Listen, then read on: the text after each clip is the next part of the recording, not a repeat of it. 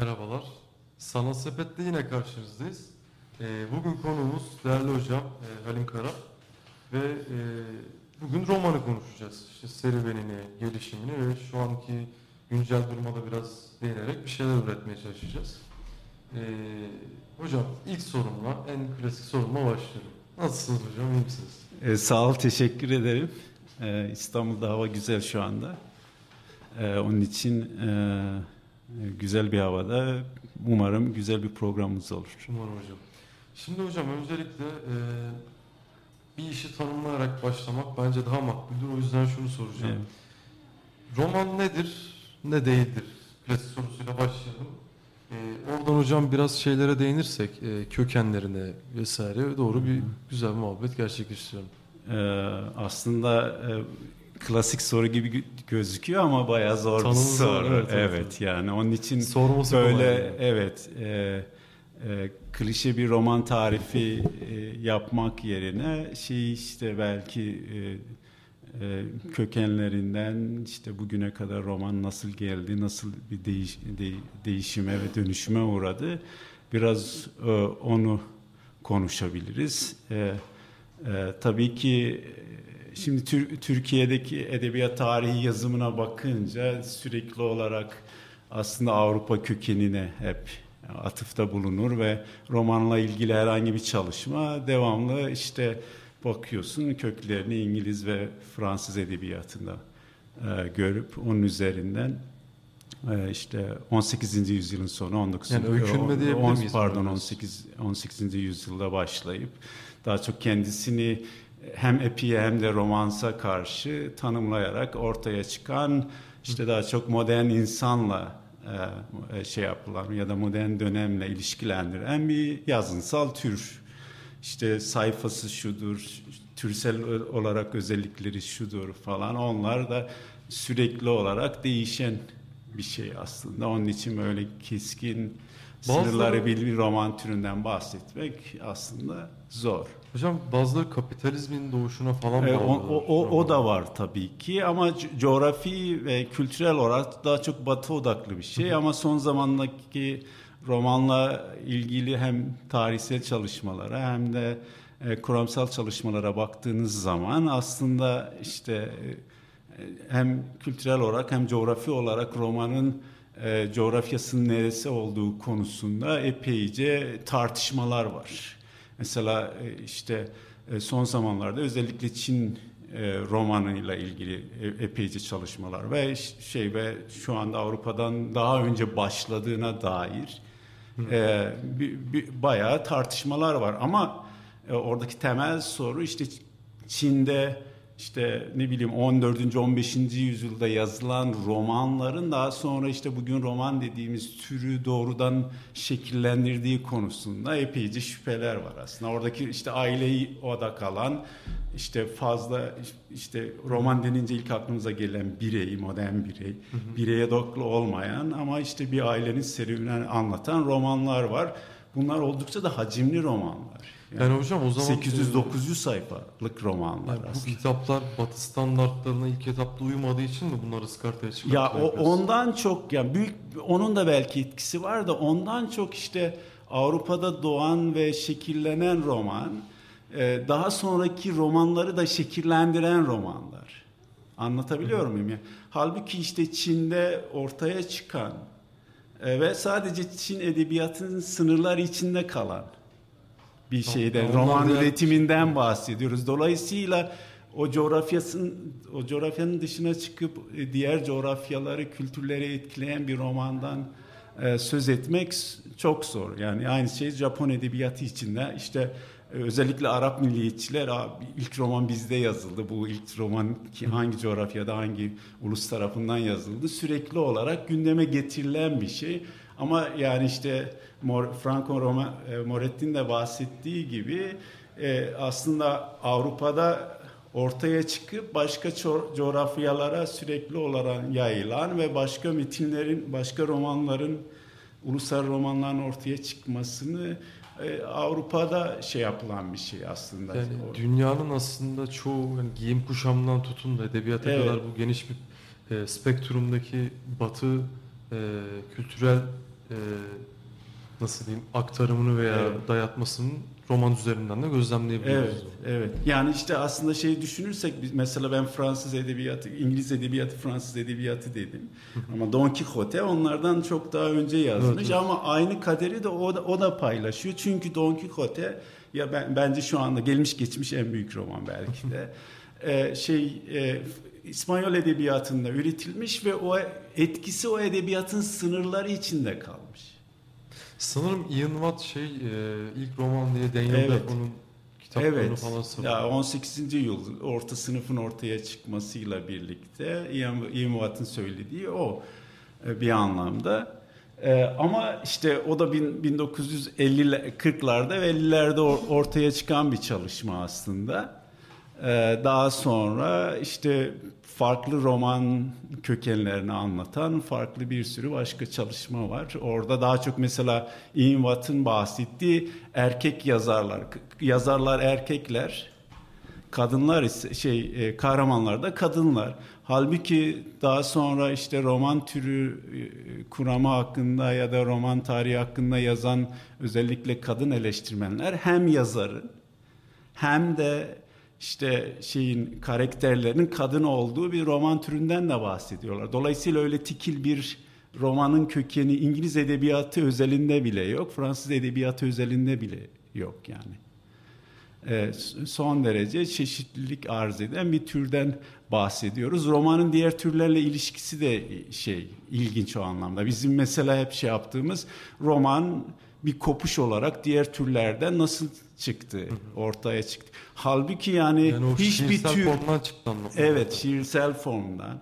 Yani hem e, şey olarak, estetik olarak, işte hem bi- biçim olarak diğer türlerden kendisini nasıl kopararak ortaya çıktı. Ama şunu unutuyoruz. E, romanın işte modern bir tür olarak ortaya çıkmasında şunu şey yapıyoruz. Diğer türleri kendi içine nasıl dahil edip onları nasıl dönüştürdüğünü hep unutuyoruz yani. Alıyor onları kullanıyor kendi türü içine, kendi konvansiyonları içine e, dahil ediyor ve onları şey Bahti'nin ifadesiyle romansal romanlaştırıyor aslında. Onları unutuyor aslında bir kopuştan çok içine dahil edip onları dönüştürmesi olarak bakmak çok daha şey. Yani böyle saf bir tür değil yani. Roman Bahti'ne göre en önemli özelliği farklı türleri, İçine farklı alabilmesi. dilleri, farklı söylemleri kendi içine dahil etmesi ve değişken olması mesela. Halbuki epik değişken şey epik sabit bir tür olduğunu en azından Bahtin o şekilde şey yapıyor. Hocam peki e, şimdi biraz romanın ne olduğunu anladıktan sonra ben şuna gelmek istiyorum. İşte Daniel Defoe veya işte sizin dediğiniz gibi Don Evet. Quixote falan. Evet. E, peki roman bize nasıl geldi?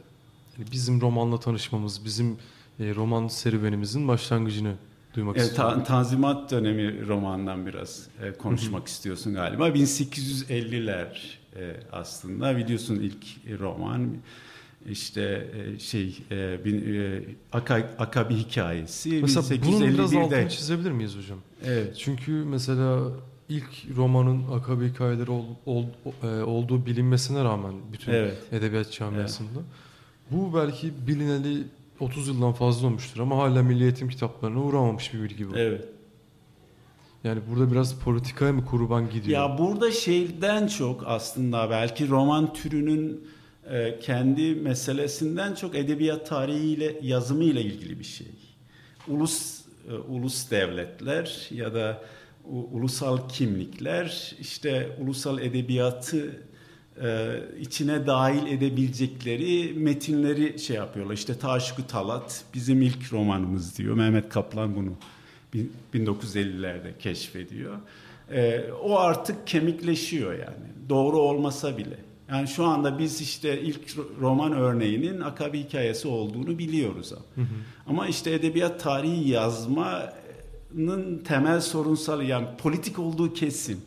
Ama aynı zamanda işte bir bir insan bir kuyuya bir taş atar, bir delik kuyuya bir taş atar ve o herkes ondan sonra onun doğru olduğuna inanır. Edebiyat tarihinde de artık o alışkanlık haline gelmiş. Onun edebiyat tarihi yazımının kendine özgü e, e, niteliklerinden dolayı öyle bir şey olduğunu söyleyebiliriz. Ama Türkiye'de şeyi de var yani e, işte imparatorluk mirası var ondan bir ulus devlete geçiş var dolayısıyla Türkçe e, üretilmesi yet, yetmiyor yani. Hı hı. E, Müslüman Türk olması gerekiyor metinlerin işte bunun e, en temel e, şeylerden bir, bir, bir tanesi e, romanın ortaya çıkışı meselesi her ne kadar işte Osmanlı'da üretilse, dili Türkçe de olsa e, işte Müslüman ve Türk birisi tarafından e, üretilmediği için bir türlü o kanonun içine dahil edilmiyor. Yani biraz onun etkisi var e, şey olarak. Evet. Peki e, tamam e, edebiyat tarihi yazımı aslında çok sorunlu bir nokta. Ee, son, son derece özellikle ulusal edebiyat tarihleri yazımı işte bu bağlamda Türkiye'de belki roman tarihi Dışlamacı yazımı da öyle. Var yani. Birileri kalkıyor bunu üretiyor. Ondan sonra farklı çalışmalar belki Türkiye'deki edebiyat tarihi yazımını ya da roman tarihi yazımının en temel sorunsallığı o yani. Bir sürü artık o döneme ait 1800'ler, 1850'ler, 60'lar ve 70'lere ait bir sürü farklı işte Ermeni cemaati tarafından ya da Rum cemaati tarafından işte bunlar Osmanlı'nın tebaası aslında. Onlar tarafından üretilen metinler var ama işte ulusal, ulusal edebiyat tarihi kemikleşmiş bir söylem olduğu için söylem diyorum. Çünkü üretilen bir şey bir anlamda. Artık onun içine dahil edilmek yeni çalışmalar ortaya çıksa bile Taşık Talat ve Fıtnat'tan önce başka metinlerin ortaya çıkma, e, çıksa bile artık o o şekilde kurulmuş ve o bir hakikata dönüşmüş yani. Peki evet. hocam şunu sormak gerektiğini hissediyorum. Şimdi anladığım kadarıyla olaya biraz dil odaklı bakıyorsunuz siz. Ya dilsel. Ee, ben de ki. dil odaklı bakıyorum evet. açıkçası ama şimdi o zaman da şöyle bir sorunsal çıkmıyor mu ortaya? Atıyorum James Joyce'dan bahsederken evet. bunu İrlandalılar da sahipleniyor, evet. İngilizler de sahipleniyor. Evet. Yani sizce mesela o zaman James Joyce İrlanda edebiyatını temsil etmiyor mu? James Joyce tabii ki İlha, İrlanda edebiyatını yani şey. Ama benzer sorunlar işte İngiliz edebiyat tarihi yazımında da aslında. James Joyce'un işte İngiliz edebiyatı kanonuna girmesi için belli bir zaman geçmesi gerekiyor. Ya da işte şeyin e, Virginia Woolf da benzer şey yapıyor. Yani kadın olduğu için yıllarca işte Oxford Üniversitesi'nde mesela okutulmamış. Zaten şey dilsel ve biçimsel olarak da oturmuş roman türünün konvansiyonlarından farklı son derece deneysel bir dil, deneysel bir biçim kullandığı için ve işte e, o dönemdeki erkek egemen akademiya diyelim orada fazla ciddi alınmayan bir yazar. Yani bunlar e, zamanla şeyin içine giriyor. İngiliz edebiyat tarihi kanonunun içine giriyor. Yani ilk başta e, ilk başta çok e, ciddi bir ayrımcılığa uğruyorlar aslında yani. Yani kimliklerinden dolayı hı. aslında. James Joyce ama sadece kimlikten değil, ürettiği metnin e, bir sürü başka sorun tırnak içinde hı. sorunları olduğundan dolayı. Peki bu Akabe hikayeleri ve sonrasında işte Taşkı evet. Çalat'ta vesaire derken evet. e, sanırım herhalde romanımızın en olgunlaşmaya başladığı veya olgunlaştığı evet. dönem olarak Servet Fünun'u adlandırıyoruz. Evet. Servet Fünun'la. Ondan önce şunu söyleyeyim. Mesela bu Tanzimat'la işte birlikte Batı'yla karşılaşma ve işte bu roman yeni roman yeni edebiyat türlerinin bize gelmesiyle ilgili bir şey. Biz mesela roman türünün ortaya çıkmasını yine hep bir kopuş hikayesi olarak şey. Halk hikayelerinden nasıl ayrıldı? Anlatabiliyor ya da geleneksel anlatılardan nasıl koptu? Modern bir anlatı olarak nasıl ortaya çıktı? Burada da şey oluyor. Yani yine modern olanın gelenekle kurduğu ilişki burada da çok karşımıza çıkıyor. Yani biz hep işte uzun bir zaman bir türlü işte sofistike romanın üretilmediği tartışması var. İşte Ahmet Mithat Efendi'nin işte yıllarca ayrımcılığa maruz kalması. Tabii siyasi olarak da 2. Abdülhamit'e yakın olduğu için özellikle erken Cumhuriyet döneminde bir ayrımcılığa maruz kalıyor. Ama e, şunu da unutuyoruz. Hiçbir edebiyat türü başlı başına saf bir tür değil aslında ki roman bunun en şey en somut örneklerinden bir tanesi. Yani alıyor işte geleneksel hikayeleri biz hep bir eksiklik olarak, bir acemilik olarak görmüşüz yıllarca. Halbuki hiçbir tür dediğim gibi birdenbire yukarıdan evet birdenbire yukarıdan kendi konvansiyonlarını icat edilerek ortaya çıkmaz. Ne yapar? Var olan edebiyatı alır, ona yeni bir işlev yükler. Onu yeni bir yeniden bağlamsallaştırır. Onu günceller hatta. Yani aslında bu- Aslında bizim halk hikayelerine yaptığı da o, o hikayeler işte bizim eksiklik olarak görürüz. Tür kendisini o şekilde aslında şekillendirir. Bunun reddedilmesi müthiş bir o zaman. Evet yani şu reddedilmesi değil ya o dönemdeki insanların kendilerini yeni bir işte türün e, icatçıları olarak görerek önceki edebiyatla aralarında mesafe koymaları başka bir şey. Biz işte edebiyatçıların ya da edebiyat tarihçilerin ya da edebiyatı çalışanlar olarak işte Ahmet Mithat'ın söylemini içselleştirerek onun üzerinden roman hikaye, romanın tarihini yazmanın sorunu aslında bu. Yani Ahmet Mithat bize bakıyor bizde roman yoktur diye başlar mesela. E çünkü o ne yapıyor? Yeni bir türü icat etmek istiyor. Onun şeyi babası olmak istiyor. Anlatabiliyor muyum yani? Yani aslında Halbuki kişisel- hikayeye bak evet. Kişisel hedefler için. Kişi- kişisel hedefleri ya da yeni bir türü şekillendirmek istiyor. Bu o kadar şey bir şey değil. Ama daha sonra biz işte yıllar sonra o, o, o hikayeye bakıp neredeyse bir Ahmet Mithat vari dille konuşmak son derece so- sorunlu bir şey aslında. Orada görüyorsun metinlere baktığınız zaman bir tarafta geleneksel e, türleri nasıl dahil ettiğini, diğer tarafta da işte Moran romanın kendine özgü konvansiyonları bir araya getirerek bambaşka bir tür oldukça heyecanlı bir şey çıkıyor aslında.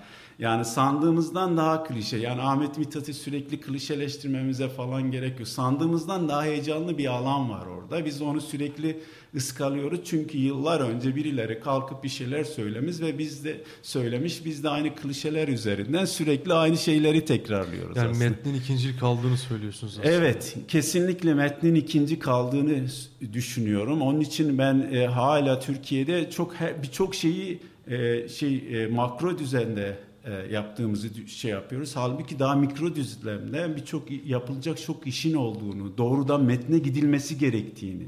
Özellikle mesela ben lisansüstü öğrencilerime e, şey işte edebiyat tarihçilerin metinlerini okutmaktan çok doğrudan metinlerin kendisini okuyorum. Çünkü oradaki karmaşıklığı daha önce birçok nedenlerden dolayı görmemezlikten gelmişler. Ya da 1930'larda işte Fuat Köprülü ya da Tanpınar Tanzimat'ı yazarken belli ideolojileri de vardı. O zamanki edebiyat algısı da farklıydı.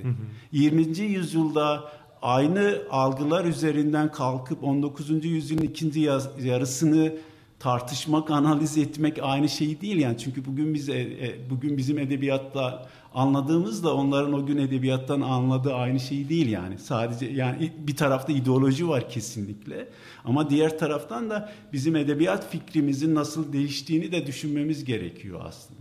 Onun için edebiyat tarihlerine baktığınız zaman Türkiye'de sürekli olarak aynı şeyler tekrarlanıyor yani. Aslında Mehmet Halbuki Kaplan metne baktığımız zaman son derece karmaşık bir durumla karşı karşıyayız aslında. Şey e, yanlış söyledim değil de Mehmet Fuat'ın o ana tasvirlerin, ana tasniflerini pardon Evet. biz hala kullanıyoruz. O, o yani. zaten başka bir şey yani. o tamamen e, işte özellikle Orta Asya ile Türkiye'yi birbirine bağlamak için yani bayağı uğraşmışlar. Peki Servet şey- Fünun'a gelirsek hocam. Evet. Servet-i Fünun orada şey yani yıllarca işte e, işte o dönemdeki tartışmalara bakarsanız yani hem klasikler tartışması işte hem abes muktebes tartışması bunlar e, hem işte e, yazınsal gerçekçilik tartışmaları falan orada artık Servet-i Hayali yün, hakiki yün. Ha- Hayalin yün, hakiki yün, Beşir Fuat mesela. Yani hem orada şey hem düşünsel bir tartışma var. Son derece zengin ve derinlikli bir tartışma. Hem felsefi bir tartışma var hem de edebi bir tartışma var ve bunların hepsini yapıyorlar aslında. Ve şunu unutuyoruz biz e, Se- Servet-i Fünun'u aslında e, modernleşmenin kendi içindeki bir tartışma. Biz sürekli hala eski edebiyatla şey kurduklarını düşünüyoruz o tartışmayı. Servet-i Fünun'u doğrudan divan edebiyatına karşı Aslında şey, tanzimatçılara onu? tanzimatçılara karşı olan yani modern edebiyatının kendi içinde olan bir tartışma. Dolayısıyla şeyden çok aslında eski edebiyattan çok modern edebiyatın kendi tartışması orada artık e, e, yazınsal gerçeklik bir ölçüte dönüşüyor yani. Ve onun hem e, eleştiri bağlamında hem işte roman türü bağlamında hem edebiyat tarihi yazımını bize hep onu şey yapıyoruz. Onların en çok uğraştıkları şeylerden bir tanesi modern anlamda edebiyat tarihi ya edebiyat hakkında yazmak hem eleştiri olarak hem de şey olarak e, edebiyat tarihi yazımda yani şu ara tezkireleri gibi şair tezkireleri gibi tezkireler yazılmasına karşılar. Dolayısıyla felsefi, düşünsel ve edebi arka planını ve o dönemde işte kendilerine göre dünya edebiyatıyla neredeyse eş zamanlı giden bir Osmanlı edebiyatı tahayyül ediyorlar. Ve sanırım biraz daha e, bu edebiyat tarihi konusunda özellikle disipliner yaklaşmaya çalışıyorlar. Çok. Çünkü şair evet. şu araları dediğimiz şeyler aslında adamın kafasına göre yazılmış bir biyo, biyografi bir kendi bir, bir, bir anlamda kendi şair ya da şiir anlayışının silsilesini veriyor ve kendisini de ona ekliyor. E, modern anlamda edebiyat tarihi dediğimiz şey daha akademik, daha soğukkanlı e, anlatabiliyor muyum? Ve şeye doğru çizgisel bir edebiyat tarihi. E, kendi tarihsel bağlamı içinde yani. Narrative literary history dedikleri şey aslında. Or, o tür bir şey var yani dediğim gibi sadece hadi romanı değiştirelim ve modern anlamda en iyi roman üretelim değil. Edebiyatı e, edebiyat kamusunu baştan sonra yeniden şekillendirmek üzere şey yapıyorlar ve kendilerini zaten e, bütün e, dünya modernitesinin bir parçası olarak görüyorlar ve eş zamanlı bir değişimin bir parçası. Yani, Geri kalmışlık falan e, şeyi de söylemi de biraz orada şey kalıyor aslında. Hı. Son derece bence sorumlu kalıyor. Çünkü bakıyorsun Almanya'da, Fransa'da, İngiltere'de ya da İskandinav ülkelerindeki e, edebiyat, güncel edebiyatı yakından takip ediyorlar bunlar.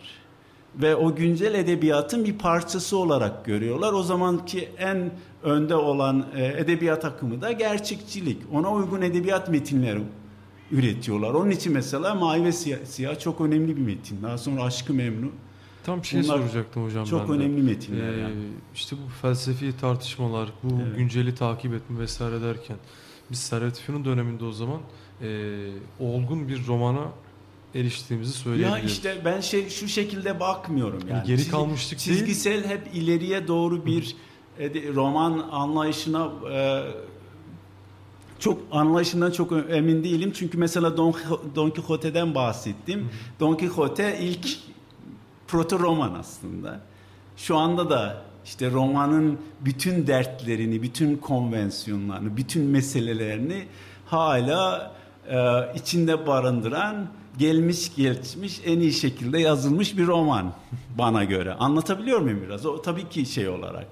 E, do, e, dolayısıyla şöyle bir tabii ki bir şey var. Ahmet Mithat'ın romanlarıyla baktığımız zaman fa- falan e, çok daha farklı bir şey var. Ama o biraz şeyle ilgili. Yani gerçekçi romanın konvansiyonlarıyla ilgili. En azından benim Hı algıma göre. Yani Çünkü o zamanki egemen evet o zamanki egemen roman anlayışı gerçekçi roman. Onu e, onun konvansiyonlarını en iyi şekilde yansıtmak isteyen metinler üretiyorlar. Yani bundan dil de bağımsız değil, işte biçem de bağımsız değil, işte karakter üretimi de bağımsız değil. E işte ya da işte bakış açısı da bağımsız değil. Anlatıcının işte ne kadar müdahil olup olmaması da bağımsız. Çünkü arkasında pozitivizm var yani. Dolayısıyla hiçbir şeyi tesadüf olamaz. Her şeyin bir şekilde her, her davranışın, her eylemin bir şekilde gerekçelendirmeleri gerekiyor ki e, e, Mavi ve Siyah, işte Halis Yanı Mavi ve Siyah ya da Aşkı Memnu o anlamda onu gösteriyor. Ama işte o zamana ait bir şey o. roman işte hep o şekilde kalmıyor. Belki Türkiye'deki en temel mesele işte biz roman tarihimize baktığımız zaman ölçüt olarak uzun yıllar gerçekçi romanı almışız. O ölçütlere uyuyorlar mı uymuyorlar mı ona göre not veriyoruz mesela romanları. Halbuki Ahmet Mithat'ın ürettiğinde Ahmet Mithat ürettiğinde onun kafasında farklı bir roman şeyi var, algısı var. Yani bir anlayışla bütün külliyatı şey, değerlendirmememiz. Evet, yani. bence hepsine birlikte bakmak, hepsi işte hep ileriye doğru giden bir hikayeden çok hep geçişlerin olduğu birbirleriyle sürekli müzakere eden, sürekli işte pazarlık eden bir roman türünden bahsediyoruz yani. O, o şekilde düş, düşünmenin daha şey. Yani bunu söylerken bir hiyerarşi yaratıyoruz. Hep May ve Siyah ve Aşkı Memnu'ya çok önemli yer atfediyoruz. Önemli ama işte Akabi hikayesi ondan az bir roman değil. Özellikle şeyi düşününce nasıl çığır açıcı yeni bir yeni bir edebiyat algısı talep ediyor yani Akabi hikayesi. Anlatabiliyor muyum? E, do, dolayısıyla kendi içinde son derece önemli. Yani o şekilde bakmanın işte şurada eksiklik var, şurada kusur var, şurada şuna uymadı, şurada bunu olmadı. O şekilde bakmanın biraz problemli olduğunu düşünüyorum açıkçası. Yani o zaman şu sonuca varıyoruz ki her eser kendi e, bağlamı içinde evet. bir değer sahibi. E, bu sonuca vardıktan sonra hocam şunu şu Orada bir şey ekleyebilir miyim? Onu da şunu söyle. Yani şeyi şu şekilde bakmanın çok anlamlı olduğunu düşünüyorum.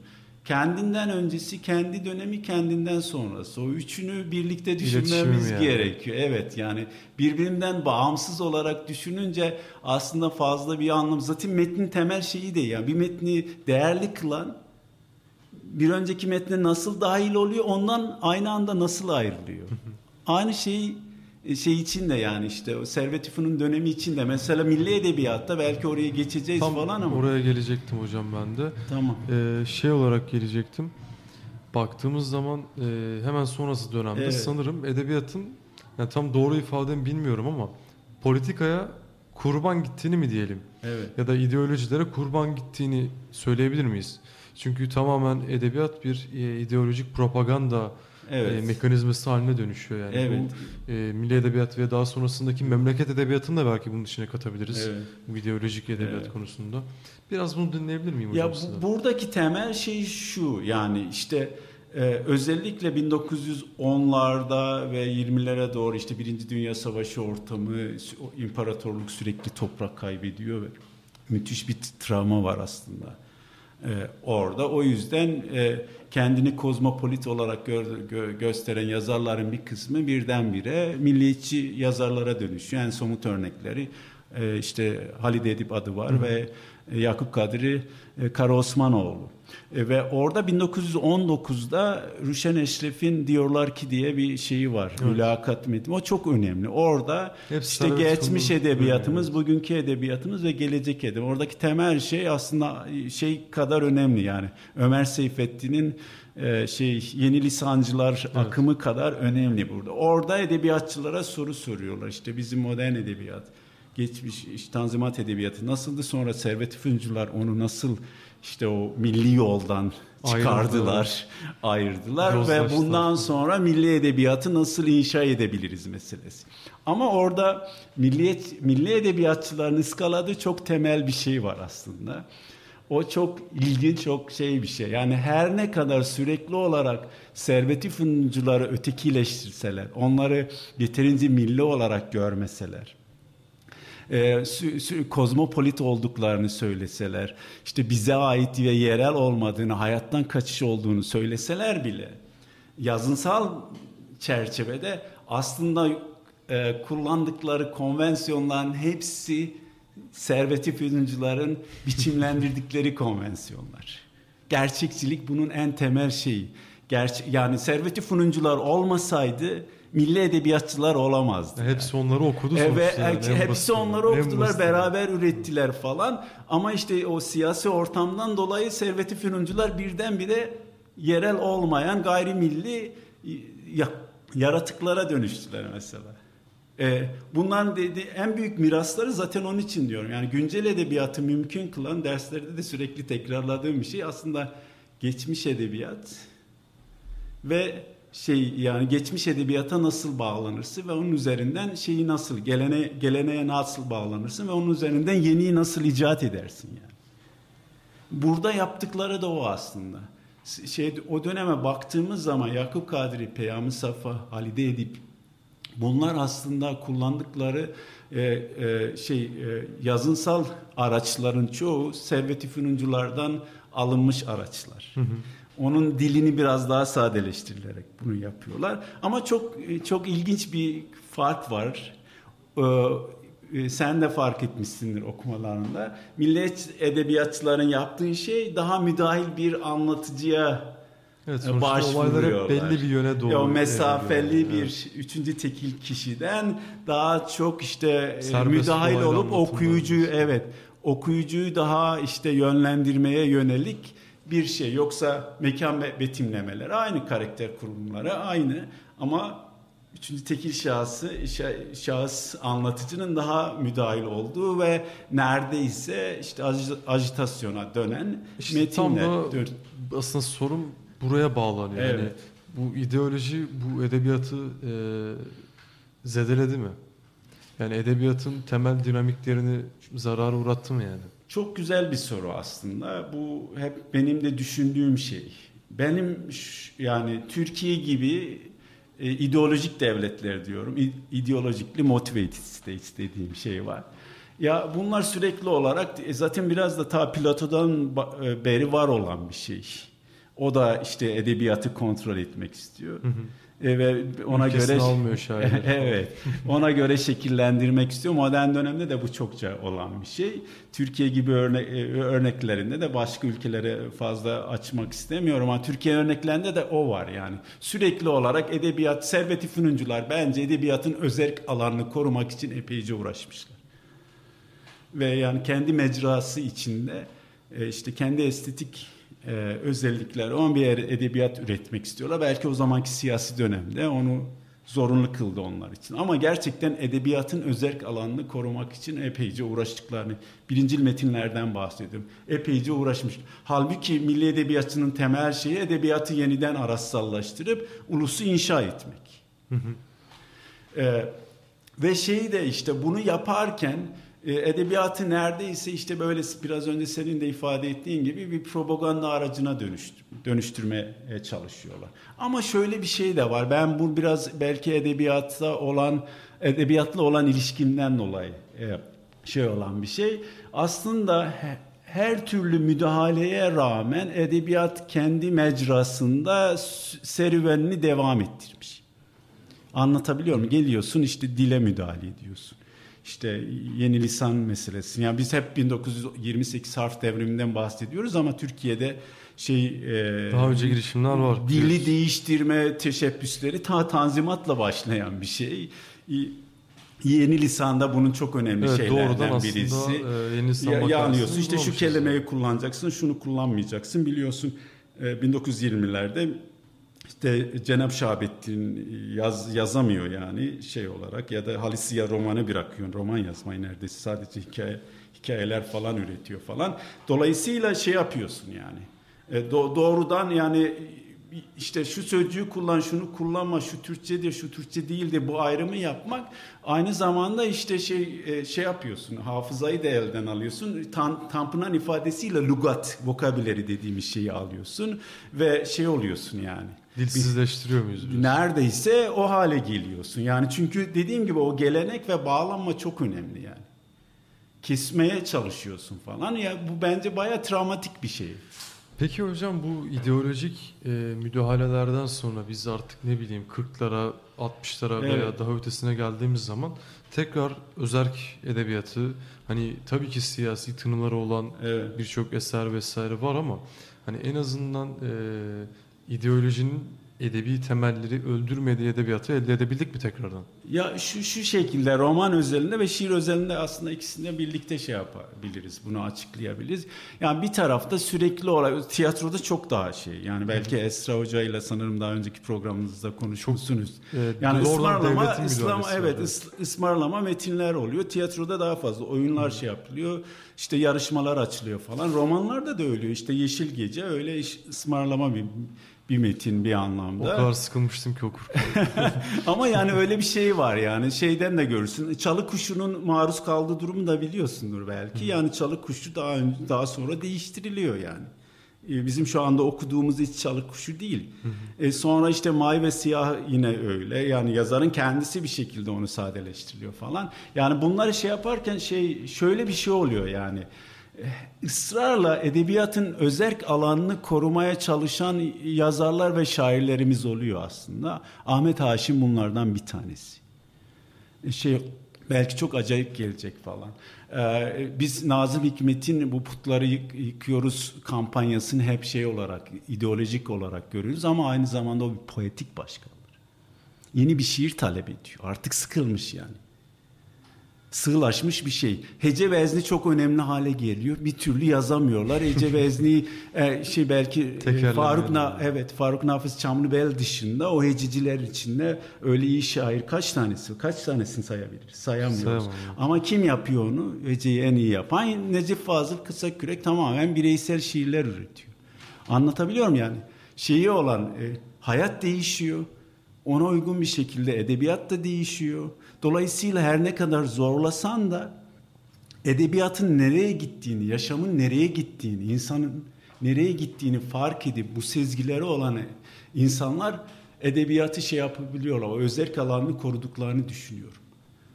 Onun için işte şeyin e, Nazım Hikmet'in e, putları yıkıyor, e, yıkıyoruz kampanyası benim için işte ideolojik bir başkaldırı olduğu kadar poetik bir başkaldırı. E, Haşim'in şiirde özellikle bireyin önde olması ve şiirimi dilsel mesele olduğunu Fark konusundaki ısrarı yine öyle. Her ne kadar devletle doğrudan e, e, şey ilişkisi olsa bile Yahya Kemal'in ısrarla o estetik alanı korumaya çalışması işte o edebiyatın kendi doğal mecrasına, yani kendi akışına devam ettirdiğini düşünüyorum ve Tanpınar'ın 1930'larda e, bu işe başlıyor aslında. Bu konuda yazdıkları o kamusal alanla e, sanatsal alanı ayırmaya çalışmalı, çalışması çok önemli hale geliyor. Bu arada işte toplumcu gerçekliğin ortaya çıkması, Sabahattin Ali'nin ilk metinlerini üretmesi falan. Bunlar hem söylemsel olarak hem de şey bi biçimsel olarak milli edebiyatın o dönemdeki yani biz hep milli edebiyat dediğimiz zaman da sanki böyle homojen bir yapıdan bahsediyoruz. Halbuki öyle homojen bir yapı değil yani zamanımız varsa aslında onu da konuşabiliriz. Bilmiyorum ne kadar. Buyurun. O, o şeyi de yani onu da şundan söylüyor. Yani temel oradaki milli edebiyatının temel amacı şu. Bir şekilde ulusu yeniden inşa etmek, yeni bir toplum inşa etmek, yeni bir toplum kurmak. Ama Hı. tahayyül ettikleri toplum hiçbir zaman aynı toplum değil. Mehmet Akif'in tahayyül ettiği bu arada şey Mehmet Mehmet Akif'i mümkün kılan Tevfik Fikret şiiri var. Anlatabiliyor Doğru. muyum? İdeolojik olarak birbirlerinden farklı ama görsel olarak, biçimsel olarak metinlere bak. Edebi beslenme olarak. E, aynen öyle. Tamamen Tevfik Fikret'in devamı. Onu daha şey yapıyor, hayata yakınlaştırıyor. Görünürde o da yani belki daha şey. Sonra Peygamber Safa'nın tahayyül ettiği toplum daha farklı bir toplum. Yakup Kadri başka bir toplum tahayyül ediyor. Halide Edip başka bir toplum tahayyül ediyor. Anlatabiliyor muyum? Yani dolayısıyla biz sürekli olarak sanki böyle homojen bir milli edebiyattan bahsediyoruz. Ve bunların kullandığı türler de ya da yazınsal araçlar da farklı. Ya Kemal ısrarla aruz kullanıyor. Anlatabiliyor? Aynı şey Ahmet Haşim gibi. Yani bugün modern şiir denince iki, iki, iki beslendiği iki modern şair var. Ya, Ahmet Haşim ve Yahya Kemal. Yani ve bunlar da ısrarla edebiyatın özerk alanını korumaya çalışan, o sanatsal alanını korumaya çalışan şeyler, şairler yani. Bir tarafta da tabii ki şey var, e, Nazım Hikmet şiiri var. Yani şu an e, aslında modern her tür bu e, Nazım'dır, Yahya Kemal'dir. Evet. Bu şairlerden, romancılardan besleniyor Yani ga, ga, garip şiir ya da ikinci yeni Haşim olmasaydı ikinci yeni olması mümkün değildi bana göre mesela. Ki şeyde Haşim'le daha önce Servet-i Fun'la ve ondan önce de şeye Abdullah Hamit'e bağlanıyor yani. Hocam o zaman e, bir ara verip aradan tamam. sonra da şu an güncel olarak e, çağdaş edebiyatımızı, evet. çağdaş romanımızı evet. konuşalım isterseniz. Tamamdır.